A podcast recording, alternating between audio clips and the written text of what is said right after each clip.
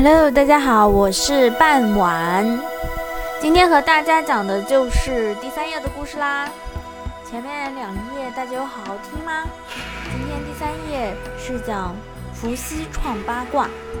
伏羲呢，嗯，深岁年不详，又称为是伏羲、刨羲、包羲、羲皇、黄羲、太昊等，实际中称伏羲。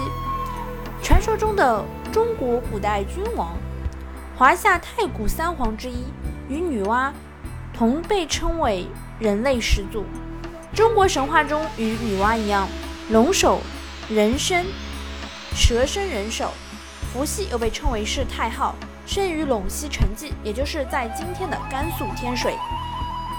其至陈仓，定都于陈宛丘，也就是今天河南的淮阳。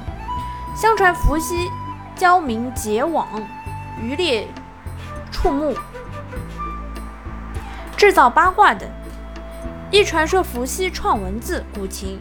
传说伏羲常坐于方坛之上，听八方之气，乃作八卦。